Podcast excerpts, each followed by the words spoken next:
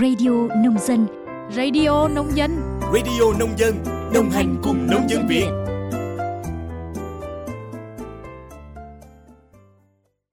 Chào mừng quý vị và các bạn đã đến với Radio Nông Dân.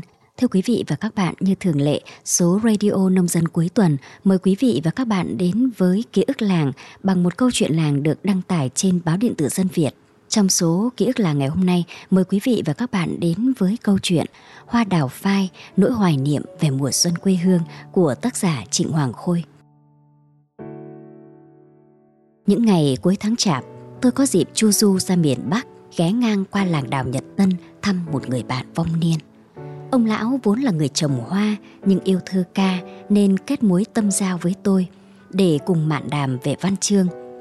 Đôi lần nhàn tản cùng ngồi nhâm nhi ly trà, người bạn vong niên khẽ khàng hỏi tôi: "Cậu nhớ nhất điều gì về Tết ở quê nhà?" Không phải ngần ngại quá lâu, tôi quả quyết bản thân nhớ hoa đào nhất. Cũng bởi đây là thứ hoa đặc trưng cho mùa xuân ở quê nhà tôi nói riêng và nông thôn Bắc Bộ nói chung. Đặc trưng đến độ tôi chẳng thể nhớ mình được thưởng thức những món ăn đặc trưng nào trong ngày Tết quê nhà khi còn thơ dại, mà chỉ nao nao nhớ đến biết bao lần được theo chân ông nội dạo chơi những phiên chợ hoa Tết quê hương với ngập tràn sắc hồng, sắc đỏ của những loài hoa mùa xuân.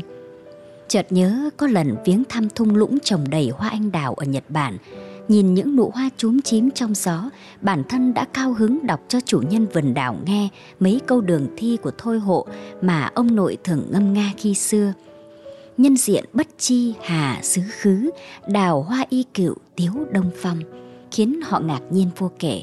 Riêng bản thân chỉ thấy lòng nao nao biết bao nỗi niềm. Sực nhớ ở quê tôi hình như vườn nhà ai cũng trồng vài cây hoa đào nhỏ. Khi ấy ở quê tôi cũng chẳng có đào bích màu hồng thẫm hoặc đào bạch màu trắng kiêu sa, chỉ có loại đào phai hồng nhạt khoe sắc e ấp mỗi độ xuân về. Hoa đào vốn là loại hoa thuần khiết, nhìn vẻ ngoài mỏng manh nhưng nghị lực và nhẫn nại đến lạ kỳ. Vào những mùa đông giá rét, khi những loài thực vật khác đều héo tàn hoặc trơ trụi lá cành, thì hoa đào lại cho nụ để kịp đến mùa Tết hay ra riêng thì e ấp bung hoa. Hoa đào phai cánh mỏng, chỉ có vài lớp cánh giản dị, tỏa hương thơm thuần khiết, phơn phớt hồng, tựa như má hồng thiếu nữ ửng lên khi đang cởi than bên bếp lửa phụ mẹ nấu bánh chưng. Cái tên đào phai theo ông nội tôi có lẽ cũng từ đặc trưng sắc màu ấy mà thành. Cành đào nhà tôi trồng có vẻ ngoài khá sần sùi nhưng được ông nội uốn cành tạo thế rất duyên dáng. Theo lời ông tôi kể thì đây là loại hoa đào phai được ông chiết cành từ nhà một người bạn chiến đấu cũ. Loài hoa này có 5 cánh hồng hồng như lụa mỏng, tương đối mỏng manh nên chỉ cần một đợt gió thổi mạnh đến cũng dễ rơi lả tả, lan tỏa hương thơm dịu dàng nên đôi lúc phải thật tinh ý mới ngửi thấy. Mỗi lúc ông nội ra vườn chăm sóc cho cây hoa đào, tôi thường lẽo đẽo theo sau hỏi han đủ điều. Nhưng ông nội không lấy làm phiền phức mà ngược lại rất nhiệt tình giảng giải cho bản thân tôi về nguyên tắc uốn cành, tạo nhánh và chăm sóc hoa đào sao cho tỉ mỉ. Đứa trẻ ngây thơ là tôi khi ấy chẳng hiểu được nhiều, nhưng khẽ nhìn thấy trong đôi mắt ông một nụ cười ẩn ý và hiền từ, cảm tưởng như mùa xuân đã về cùng với sắc hồng tươi của những cánh hoa đào bừng nở khi gió mùa tràn về. Sáng 30 Tết hàng năm, chị em tôi sẽ thong thả theo ông ra vườn cắt cành đào. Ông tôi thường cầm con dao trong tay đi vòng quanh, băn khoăn chẳng biết chọn cắt cành nào cho đỡ tiếc. Cũng bởi cành nào cũng tràn đầy sức sống, e ấp những nụ hoa hồng đào chúm chím còn rẻ rặt chưa chịu nở. Chị em tôi thường hồi hộp chờ sự quyết định của ông, nhưng dường như chính ông tôi cũng chẳng thể quyết định được. Ấn tượng lớn nhất của tôi là thời điểm những nụ hoa đào bừng nở vào sáng mùng 1 đầu năm, khiến cả nhà bừng sáng, ngập tràn hương thơm thuần khiết. Mấy chị em tôi cứ thế đứng ngẩn ngơ bên chậu hoa đào, ngắm nhìn say sưa. Vài ngày sau Tết, những nụ hoa cứ thế nở bừng, càng nở rộ cho đến giữa tháng Giêng. Nhưng em gái tôi cứ níu tay ông nội không cho bứng cây đào từ chậu đào ra vườn. Khi Tết dần hết, những cánh hoa đào cũng tàn dần, từ đài hoa bắt đầu kết thành những quả đào nhỏ xíu, càng khiến bọn trẻ chúng tôi hào hứng ra mặt. Đứa em gái nhỏ của tôi vốn rất yêu hoa, cứ đứng thì thầm quanh chậu đào, mắt ngời sáng vẻ lấp lánh.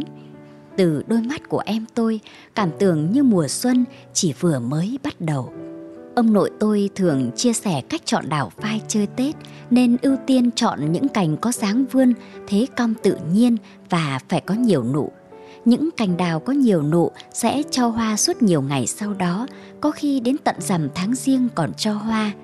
Nếu biết cách chăm sóc thì những cành đào sau mùa Tết vẫn sẽ đầy sức sống với đầy đủ chồi non, hoa trái, gợi sức sống tươi mới, báo hiệu một năm mới hạnh phúc đủ đầy của cả gia đình.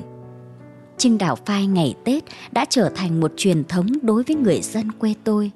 Vườn nhà ai có cây hoa đào thì trực tiếp hái từ vườn.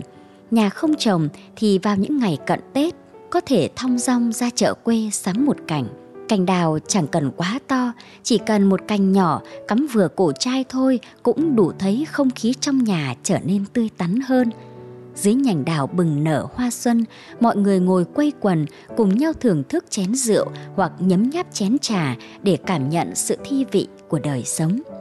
Thi thoảng, những cơn gió qua làm mấy cánh hoa đào phai hàm tiếu trao nghiêng, tỏa hương thanh khiết trong không gian bảng lảng hương trầm nghi ngút. Phòng khách nhà tôi vốn là một thư viện nhỏ với vô vàn quyển sách cổ do ông nội sưu tầm. Những ngày mùa xuân của khoảng đời niên thiếu, đứa trẻ mới lớn là tôi thường được theo ông nội ngồi trầm tư đọc thơ đường bên chậu hoa đào phai bừng nở vài nụ hàm tiếu, lặng lẽ nghe mưa xuân lất phất bay ngoài cửa sổ, cảm nhận sâu sắc mối giao hòa giữa đất trời và lòng người. Quãng đời vô tư đầy bình lặng ấy thoáng chốc cũng trôi qua khi nào chẳng rõ. Ông nội đã qua đời, chỉ còn lại bản thân lặng lẽ giữa cuộc đời. Thì thoảng, vào những ngày cuối năm, khi tiết trời dần trở nên ấm áp, tôi thường giữ thói quen đi dạo đường hoa xuân. Bao giờ cũng thế, khi đi giữa một biển trời hoa xuân, đắm mình vào muôn vàn sắc hoa, nghe những âm thanh náo nhiệt vọng vang từ lòng thành phố, lòng tôi vẫn cảm thấy vô cùng trống trải, bởi thiếu đi cái dáng lưng còng còng, trầm tư suy nghĩ của ông nội bên cành đào bừng nở hồng tươi khi xưa. Cành đào năm xưa giờ hẳn đã tàn phai ở kiếp khác. Một mùa xuân mới lại về, tôi lặng lẽ ngồi ngắm nhìn những vườn hoa đào ngăn ngát, nhớ thương biết bao hoài niệm với cành đào ông nội trồng ngày nào. Biết tôi yêu hoa đào nên mỗi năm ghé thăm, người bạn vong niên lại tỉ mỉ chọn một cành ưng ý và trân trọng gửi tặng. Đôi lần tôi xin được gửi lại ông chút thù lao, ông gạt đi bằng một cái lắc đầu đầy ý nhị. Tôi với cậu là bạn vong niên, cành đào này là quà mùa xuân tôi gửi tặng cậu để hoài niệm về quá khứ. Vẻ đẹp của hoa đào vốn là vô giá, không tiền bạc nào để so sánh được đâu. Chỉ nói thế, ông lại vội vã quay trở về vườn đào đang nở rộ những nụ hồng, bận rộn với công việc tất bật vào những ngày cuối năm của bản thân. Tôi đứng nhìn theo bóng dáng của ông mờ dần giữa muôn vàn sắc hoa hồng tươi, thấy lòng dịu dạt biết bao hồi ức về mùa xuân.